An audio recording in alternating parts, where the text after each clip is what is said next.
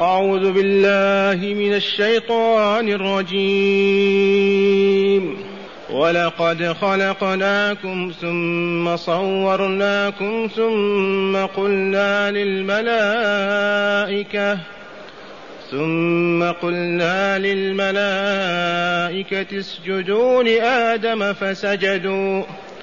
فسجدوا إلا إبليس لم يكن من الساجدين. قال ما منعك ألا تسجد إذ أمرتك؟ قال أنا خير منه خلقتني من نار وخلقته من طين. قال فاهبط منها فما يكون لك أن تتكبر فيها فاخرج إنك من الصاغرين. قال أنظرني إلى يوم يبعثون.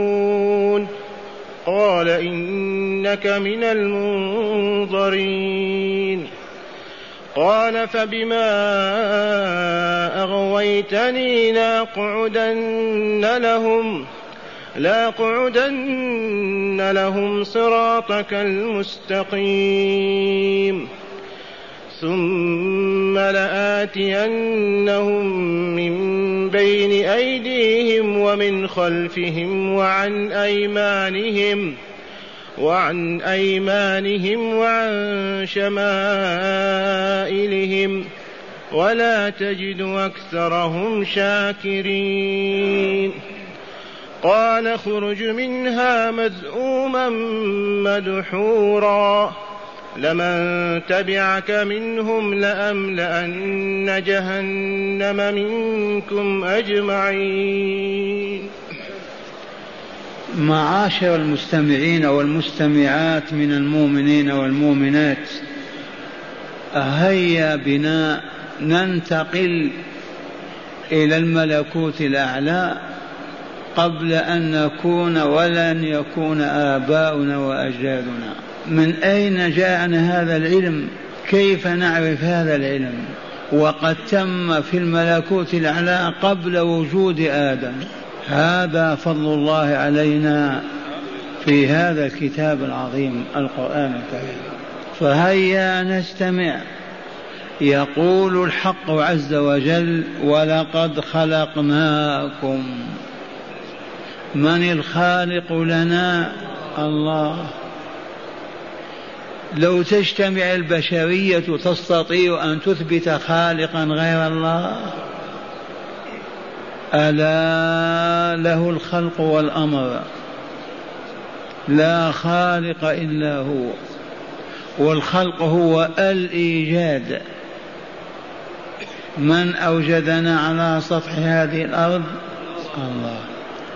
فلنستمع وهو يمتن علينا بهذه النعمة نعمة الإيجاد وهي من أجل النعم وأعظمها من أجل أن نشكره على ذلك. فنقول الحمد لله. ولقد خلقناكم ثم صورناكم. يعني بخلق بقول خلقناكم خلق آدم عليه السلام. إذ لم يكن آدم موجودا. وأراد الله أن يوجده فأمر ملائكته فجمعت له من طينة الأرض وتربتها من كل هذه الأرض من حزنها ومن رطبها ويابسها. وجمعها وجعلها طينا وتركها أربعين سنة. ثم خلق آدم منها صوره فقوله في امتنانه علينا ولقد خلقناكم يعني خلق أبانا ونحن ذريته منه وصورناكم أما كان طين فقط ثم صوره فجعله السمع والبصر والنطق وال والأذن والجسم كاملا على صورة لم يسبق لها نظير أبدا إلا في كتاب المقادير. ثم قلنا للملائكة اسجدوا لآدم بعدما نفخ فيه الروح وأصبح إنسانا كاملا والله هو المنعم المتفضل بإيجاده وخلقه وتصويره. أراد أن يكرمه فأمر ذلك العالم المقدس عالم الطهر عالم الأرواح الملائكة أن يحيوا آدم تحية سجود. ثم قلنا للملائكة اسجدوا لآدم. هذا السجود سجود تحية لا سجود عبادة. وما زال الناس يحيون ويسجدون لمن يحيونه وإن منع هذا رسول الله صلى الله عليه وسلم. وقال لو كنت آمر أحدا بالسجود لأمرت المرأة أن تسجد لزوجها لما يرى له من الحق عليها. لكن لا سجود إلا لله. هذا السجود سجود تحية لا سجود عبادة. لأن سجود العبادة ناشئ عن الخوف من المسجود له والرهبة والطمع. أما سجود الملائكة لآدم لا يخافونه ولا يرهبونه ولا يطمعونه وإنما هم أطاعوا الله عز وجل وعبدوه. فالسجود لآدم والعبادة لله عز وجل. وله نظير أو مثال حي. إذا طاف المؤمن بالبيت أليس مأمورا بأن يسجد؟ بأن يصلي ركعتين خلف المقام. يصلي ركعتين خلف المقام هذا تكريما للمقام واعترافا بمزية كانت له ولكن الصلاة لله عز وجل. هذا الحجر لما قدم تلك الخدمة الجلة إذ ساعد على بناء البيت لما ارتفع البناء احتاج إبراهيم عليه السلام إلى حجر يعلو فوقه ليواصل البناء. فجاءه إسماعيل بهذا الحجر فرفع فارتفع فوقه وواصل البناء وتركه عند باب البيت. ثم زحزحته السيول إلى مكان هذا فأراد الله أن يكرمه لما قدم من خدمة لله في بيته فشرع صلاة ركعتين خلفه. الصلاة لله والتكريم لهذا الحجر لما قدم لله من خدمة. فسجود الملائكة لآدم ليس سجود عبادة وإنما سجود تحية. لأن الآمر الله والذي أمره والذي أطيع وهو الذي عبد. حتى لا يقول قائل يجوز السجود للآدميين. قال فسجدوا. كم عددهم لا يعرف إلا الله. كلمة الملائكة اسم جنس كل الملائكة ولهم أن يسجدوا في لحظة واحدة وامتثلوا أمر الله وسجدوا. إلا إبليس لم يكن من الساجدين.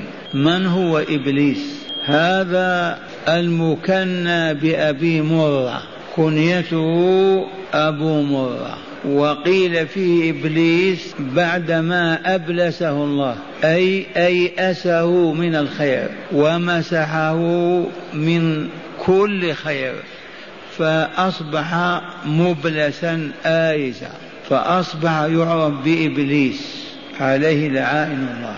هذا المخلوق من عالم الجن والعوالم كما علمنا غير ما مر أربعة. عالم الملائكة وعالم الجن وعالم الإنس وعالم الحيوان وكلها مخلوقة لعبادة الله عز وجل. التكليف تناول الجن والإنس فقط. الملائكة فطرهم الله طبعهم على طاعته. لا يعصون الله ما أمرهم. ويفعلون ما يؤمرون. فطرتهم التي فطرهم عليها لا تخرج عن دائرة عبادة الله. العالم الثاني عالم الجن كعالم الإنس منهم من يشكر ومنهم من يكفر. منهم المؤمنون ومنهم الكافرون وهم الذين يجزون بإيمانهم وبكفرهم. المؤمنون في دار السلام الجنة فوق الملكوت الأعلى والكفار في العالم الأسفل في النار. عالم الحيوانات كل ما في الأمر يسألون يوم القيامة حتى يقتص الله للظالم من المظلوم ويعطيه حقه. ثم بعد ذلك يقول له كونوا ترابا فيكون ويبقى أهل الإنس والجن في الجنة وفي النار. فقوله تعالى لم يكن من الساجدين أي رافض إبليس أن يسجد. حمله على ذلك الكبر والعياذ بالله. رافض أن يسجد لآدم من بين الملائكة الذين هم بالبليارات. كلهم سجدوا إلا هو أبى أن يسجد. قال له الحق عز وجل ما منعك ألا تسجد إذ أمرتك؟ ما منعك من السجود لآدم بعدما أمرتك؟ استفهمه وهو يعلم ما في قلبه. فأجاب قائلا أنا خير منه. كيف أسجد لمن هو دوني وأنا أفضل منه وخير؟ وبين وجه الخيرية التي انخدع لها فقال خلقتني من نار وخلقته من طين. ففهم أن النار أشرف. وأفضل من الطين. وهو قياس فاسد باطل الطين في سكون في بركة في منافع. وأما النار ما فيها الخفة والطيش والاحتراق والعلو. أما السكون والاستقرار والطيب والثمرة الطيبة التراب الطين. هذه الخضر والفواكه والثمار كلها من أين؟ من الطين وإلا من النار. النار ما هي إلا تحرق فقط ولها رائحتها ودخانها. فالقياس هذا باطل. ولهذا يقولون القياس جائز في الإسلام. أجمع عليه أهل العلم من هذه الأمة. الكتاب السنة الإجماع القياس. دي مصادر التشريع. القياس على ماذا؟ على ما في الكتاب والسنة. إذا تلاءم الشيء وأصبح كمراد الله في الآية أو في الحديث يعمل به. يذكر أن عليا رضي الله تعالى عنه. قال أن أن أبا بكر الصديق رضي الله عنه قال لعلي أقيلوني أقيلوني من الخلافة. فقال علي لا نقيلك ولا نستقيلك. فكيف نقيلك أو نستقيلك؟ و... وأنت استخلفت استخلفك رسول الله صلى الله عليه وسلم في الدين في الصلاة. كيف لا نستخلفك في الدنيا؟ فلاحظ معنى القياس. إذا كان رسول الله صلى الله عليه وسلم قد استخلفك في الدين لما مرض وخرج ليصلي قال ما استطاع قال قدموا أبا بكر قدموا أبا بكر يصلي فصلى بالناس استخلفه في الصلاة في الدين ولا لا؟ إذا فلنقس استخلافك في الدين في الدنيا على استخلافك في الدين. وهذا هو المعقول. إذا رضيك الله خليفة للمؤمنين في الصلاة التي هي العبادة فلا أن يرضاك في الدنيا من باب أولى. فالقياس على الكتاب والسنة والإجماع جائز لكن من أهله؟ أهل العلم والبصيرة. إذا حدثت حادثة ماذا يصنعون فيها؟ هل تجوز أو لا تجوز؟ ينظرون إلى الكتاب والسنة والإجماع فإن وجدوا ما يجمع بينهما قاسوا هذا على ذاك فإبليس قياسه فاسد. لأنه رأى أن النار أفضل من الطين. فلهذا رفض أن يسجد لآدم المخلوق من الطين. وهو قياس فاسد. لماذا؟ لأن الطين أفضل وإلا لا؟ التربة أفضل من النار. أو تشكون في هذا؟ غذاكم من أين؟ من النار ولا من التربة؟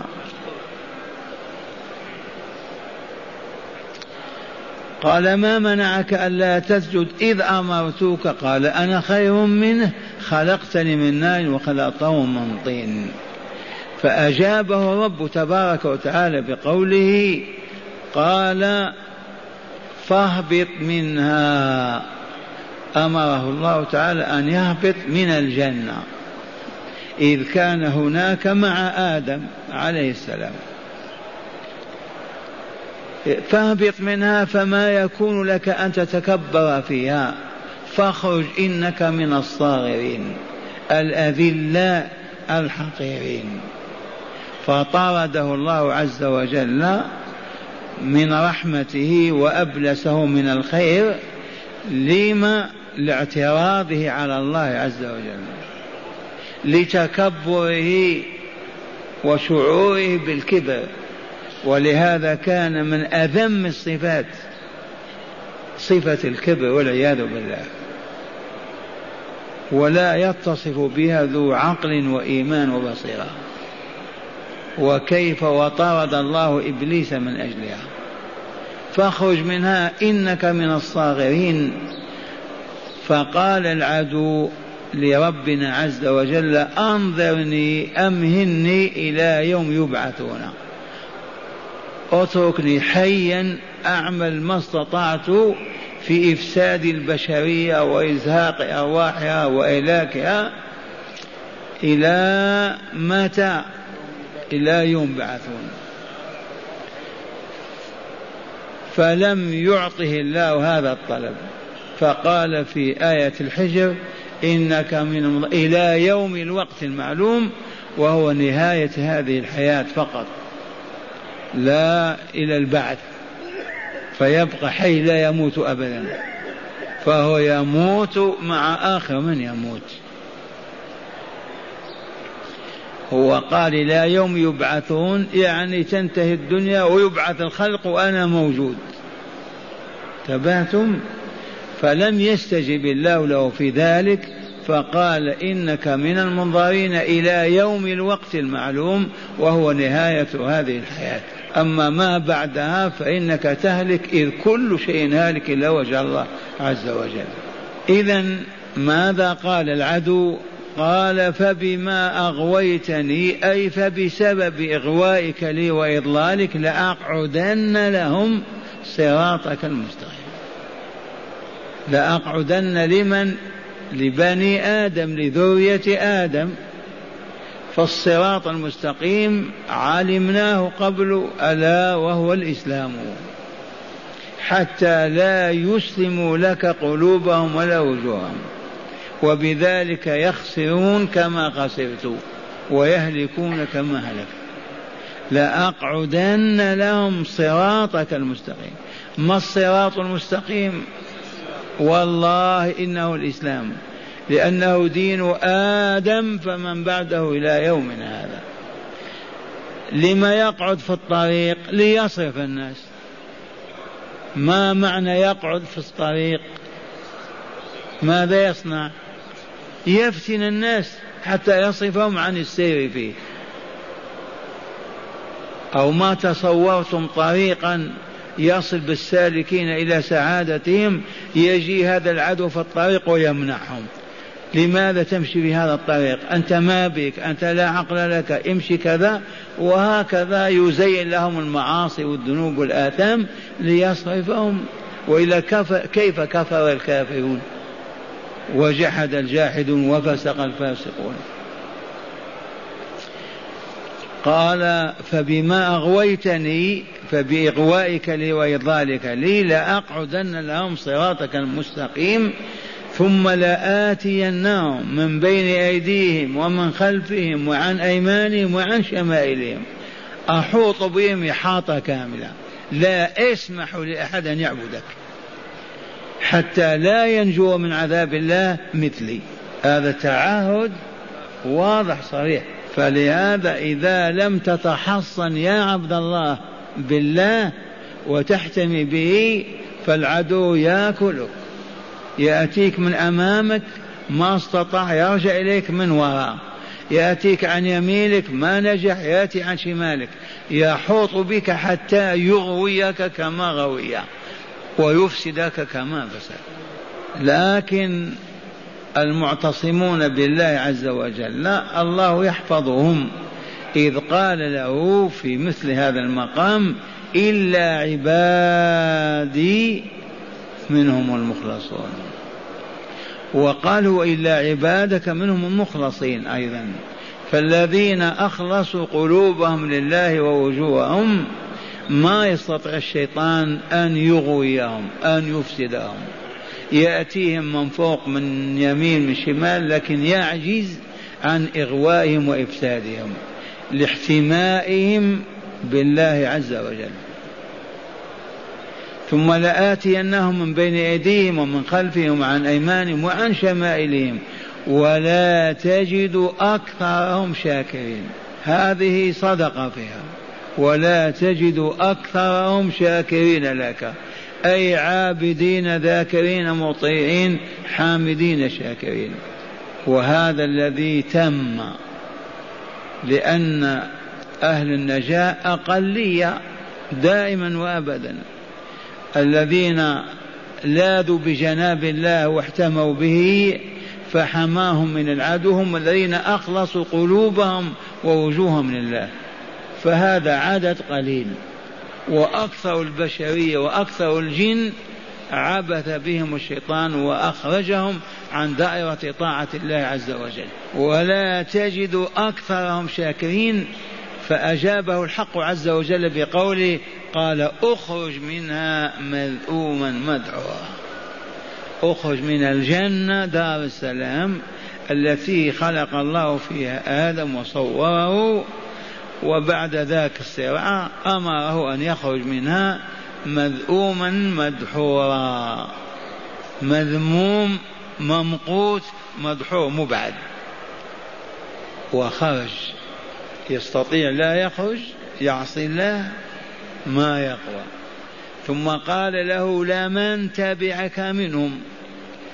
لمن تبعك منهم من بني آدم وبني الجن.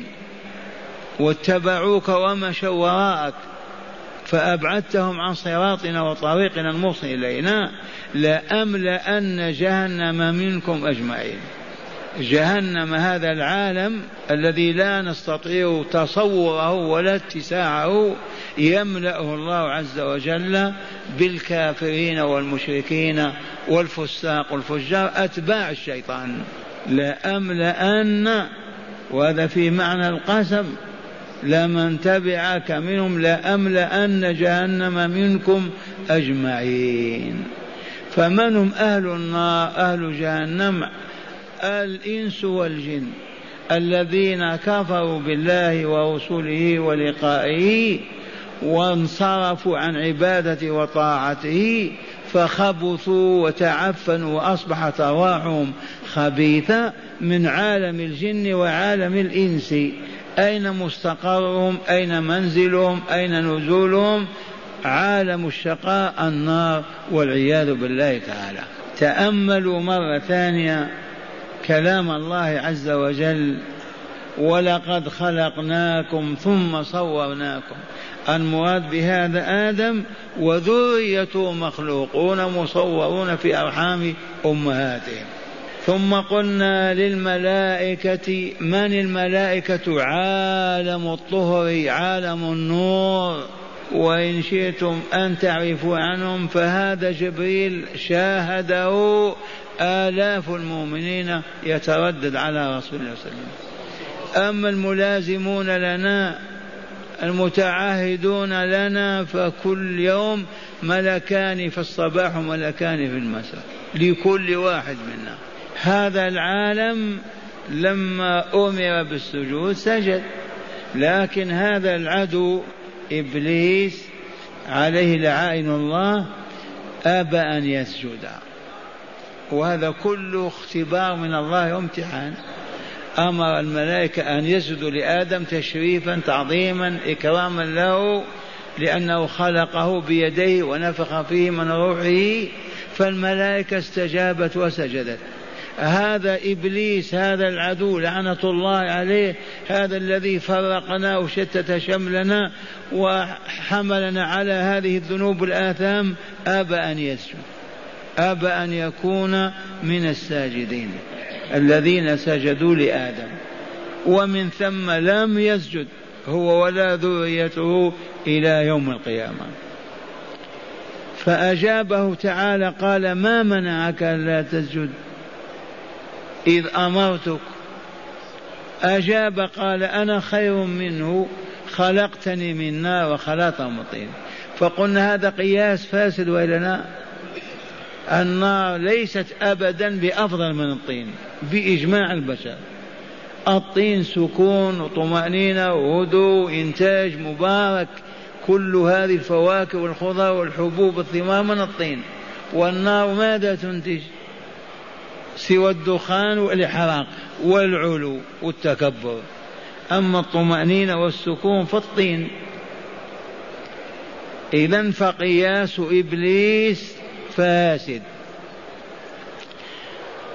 فقال له الحق عز وجل فاهبط منها فاهبط منها أي من الجنة. في هذا اللفظ رد على الذين زعموا أن الجنة التي خلق الله في آدم هي في الأرض. وهل الذي في الأرض يقال اهبط؟ الهبوط يكون من عال وإلا لا؟ ولا التفات إلى باطلهم وأقوالهم وإن دونوا في الكتب فالجنة ارتادها رسول الله صلى الله عليه وسلم. وواطئها بقدميه الشريفتين وشاهد قصورها وحورها وأنهارها وشاهد ملائكة الله فيها ورفعه الله فوقها إلى مكان سمع فيه صار الأقلام. نقبل آراء الملاحدة. اهبط منها أي من الجنة فما يكون لك أن تتكبر فيها. ما هي محل تكبر عصيان؟ محل طاعة وسجود عبادة للرحمن. اهبط منها. قال فاهبط منها فما يكن لك أن تتكبر فيها. فاخرج إنك من الصاغرين. ما إن قال الرحمن هذه الكلمة حتى أصبح هذا العدو المتكبر أذل مخلوق. ذليل وإلا لا مهان. كلمة أعوذ بالله من الشيطان الرجيم تؤيسه والعياذ بالله. تبعده ساحات أو أميال منك. قال العدو أنظرني إلى يوم يبعثون أمهني لا تقتلني لا تمتني لا تقضي علي بالموت إلى يوم القيامة. لا إلى أن تبعث الخلائق يوم القيامة. معناه أراد أن لا يموت. والله يقول كل نفس ذائقة الموت. فأراد بهذا الحيل بهذه الحيلة أن يسأل الله أن لا يميته. فقال أنظرني أمني إلى يوم يبعثون. فرد الله تعالى عليه في سورة الحجر بقوله إلى يوم الوقت المعلوم وهو نهاية هذه الحياة هذه البشرية. وبعد ذلك يموت ويبعث مرة ثانية مع من يبعث. لما سمع جواب الله ورد عليه قال إذا آه، فبما أغويتني أي فبسبب إغوائك لي أي إبعادك وخزيك لي وإذلالي وإضلالي لأقعدن لهم صراطك المستقيم. ما داموا هم السبب في محنتي وبلائي وشقائي إذ السبب آدم وإلا لا؟ هو رفض السجود لآدم ومن ثم أبلسه الله. وذرية آدم من ذريته. إذا لأقعدن لهم صراطك المستقيم ألا وهو الإسلام الموصل بالسالكين إلى رضا الله وجواره. تشاهدونه قاعد ولا لا؟ لا يفارق طريق الناس. يصرفهم عن الصلاة عن ذكر الله عن طاعة الله يحملهم على الخبث على الظلم على الشر. كل هذا ناتج لا من فطرة الإنسان ولكن من وسواس الشيطان وتزيينه. لأزينن لهم في الأرض ولأغوينهم أجمعين إلا عبادك منهم المخلصين. فبما أغويتني لأقعدن لهم صراطك المستقيم. ثم لآتينهم من بين أيديهم ومن خلفهم وعن أيمانهم وعن شمائلهم ولا تجد أكثرهم شاكرين. في هذه صدق عاف أنه يقوى على إفسادهم وإضلالهم. إلا من عصم الله ولاذ بجنابه فحماه الله عز وجل. ومنذ آدم إلى اليوم المؤمنون أقلية في كل زمان ومكان. أهل ولاية الله أقلية بالنسبة إلى أهل ولاية الشيطان. بسبب ماذا؟ هذا العدو. ثم قال اخرج منها. هذه كلمة الرب تبارك وتعالى كلمة الإبلاس والطرد. اخرج منها مذءوما مدحورا. هذا أولا. ثانيا لا من تبعك منهم لأملأن جهنم منكم أجمعين. وهكذا النار وعدها الله بالامتلاء يملأها.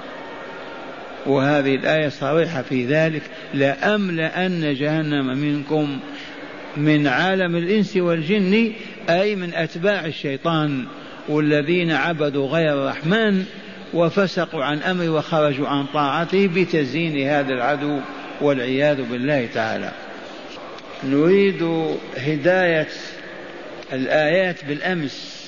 هل في نفوسكم شيء؟ هل تذكرون؟ اسمعوا الآيات التي درسناها بالأمس. قال تعالى فلنسألن الذين أرسل إليهم ولنسألن المرسلين. ما منا إلا يسأل وإلا لا. متى هذا السؤال يوم القيامة. ماذا يترتب عليه؟ الجزاء وإلا لا؟ فلنقصن عليهم بعلم. أعمالهم أحداثهم كل ما فعلوا في دنيا. عليهم حادث حادث كأنه بين أيديهم. وما كنا غائبين. ما عرفنا أمس أننا لا نغيب عن الله لحظة. حيثما كنا حيثما وجدنا الله ينظر إلينا ومعنا. والوزن يومئذ الحق العدل. فمن ثقلت موازينه أجيبوا فأولئك هم المفلحون. ومن خفت موازينه فأولئك هم الخاسرون. الذين خسروا أنفسهم وآلهم يوم القيامة. لماذا خسروا بما كانوا يظلمون بسبب ظلمهم؟ ولقد مكناكم في الأرض هذه منة الله وجعلنا لكم فيها معايش لتشكروا ولكن قليلا ما تشكرون. من هداية هذه الآية أولا تقرير عقيدة البعث والجزاء وإلا لا؟ تقرير عقيدة البعث والسؤال والحساب ووزن الأعمال يوم القيامة. كلها دلت على هذه الآية. ثانيا صعوبة الموقف حيث تسأل الأمم والرسل عليهم السلام كذلك. موقف سهل هذا؟ يسأل الله الأمم كلها ورسلهم لإحقاق الحق ثم الجزاء. ثالثا الفلاح والخسران مبنيان على ماذا؟ على الكسب في الدنيا. فمن كسب خيرا نجا ومن كسب شرا هلك. الجزاء يوم القيامة مترتب على ماذا؟ على عملنا اليوم. رابعا وجوب شكر النعم بالإيمان والطاعة لله ورسوله. الذي يكفر يشكر الذي يترك الصلاة يشكر الله الذي يعصي الله ورسوله يشكر الله كيف يشكر؟ الشكر يكون بالقلب واللسان وبطاعة المنعم فيما يأمر وينهى. هداية هذه الآيات التي درسناها الآن نتأمل وهي أربع هدايات. أولا خطر الكبر على الإنسان. صحيح ولا لا؟ الكبر خطر علينا ولا لا؟ المتكبر ما يركع ولا يسجد. المتكبر ما يعترف بالحق لأحد وهذا مشاهد بيننا ولا لا. المتكبر ما يتواضع ما يعطي الحقوق ما يسلم لأصحابها. الكبر تقول له اتق الله يسخر. لمرض ألا وهو مرض الكبر والعياذ بالله؟ وهذا الكبر هو رداء الله. من نازع الله في الكبرياء قصمه ولا يبالي به. لمن الكبر؟ لله. أما الذي بطنه مملوء بالعذراء وأصله معروف قذرة ونهاية جيفة منتنة كيف يتكبر؟ إذا الكبر خطأ الكبر على الإنسان المتكبر ما يعترف بالحقوق ولا يؤديها فيهلك. منين أخذنا هذا؟ ما منع إبليس من السجود؟ الكبر ولا لا؟ رأى نفسه أشرف من آدم. قال آدم هذا مخلوق من طين وأنا من النار. فحمله الكبر على أن عصى الله ولم يسجد. فالكبر خطر في خطورة وإلا لا؟ أكبر خطر ثانيا ضرر القياس الفاسد. إبليس قاس قاس نفسه بالنسبة إلى آدم. قال آدم مخلوق من طين وأنا مخلوق من نار فالنار أشرف من من الطين. فأخطأ في هذا القياس. علمنا أن الكتاب والسنة والإجماع والقياس كم هذه أربع. الدين الإسلامي هذه القياس والإجماع والكتاب والسنة. الكتاب والسنة والإجماع والقياس هذه مصادر الدين الإسلامي. القياس ما كل واحد له الحق أن يقيس. تبهتم يقيس أهل العلم ماذا؟ حادثة جديدة. لا يعرفون هل هي حلال أو حرام يجوز أو لا يجوز. ينظرون إلى الكتاب والسنة وإجماع الأمة على عهد الرسول صلى الله عليه وسلم ويلحقونها بالممنوع وإلا بالمباح. أو المأذون فيه. وذكرنا اللطيفة التي قال أبو بكر يا علي أقيلوني أقيلوني أي من الخلافة ما نريد. قال لا نقيلك ولا نستقيلك. كيف الرسول صلى الله عليه وسلم يجعلك خليفة في الدين ونحن ما نجعلك خليفة في الدنيا؟ مكتوبة في الكتاب خطأ. قال خطأ ثالثا. خطر إبليس وذريته على بني آدم. صح ولا لا؟ من أهلك البشر ومزقهم؟ خطر إبليس وذريته على بني آدم والنجاة منهم تكون بذكر الله تعالى وشكره. إذا خطر ببالك خاطر سيء يدعوك إلى معصية قل أعوذ بالله من الشيطان الرجيم. فإنه يتركك. أكثر من من حرب وإلا شعلة من نار تلقى به في وجهه. وإما ينزغنك من الشيطان نزغ ماذا تصنع؟ فاستعذ بالله. وهذا مجرد معلوم للعقلاء. إذا حملك أراد أن يحملك على قول سيء أو تفكير باطل أو عمل فاسد وتفطنت أعوذ بالله من الشيطان الرجيم يرحل من ساحتك. عظم خطر إبليس وذريته على بني آدم والنجاة من والنجاة منهم تكون بذكر الله تعالى وبشكره. رابعا الشكر هو الإيمان والطاعة لله ورسوله. من لم يطع الله ورسوله والله ما شكر، فما الشكر سوى طاعة الله ورسوله.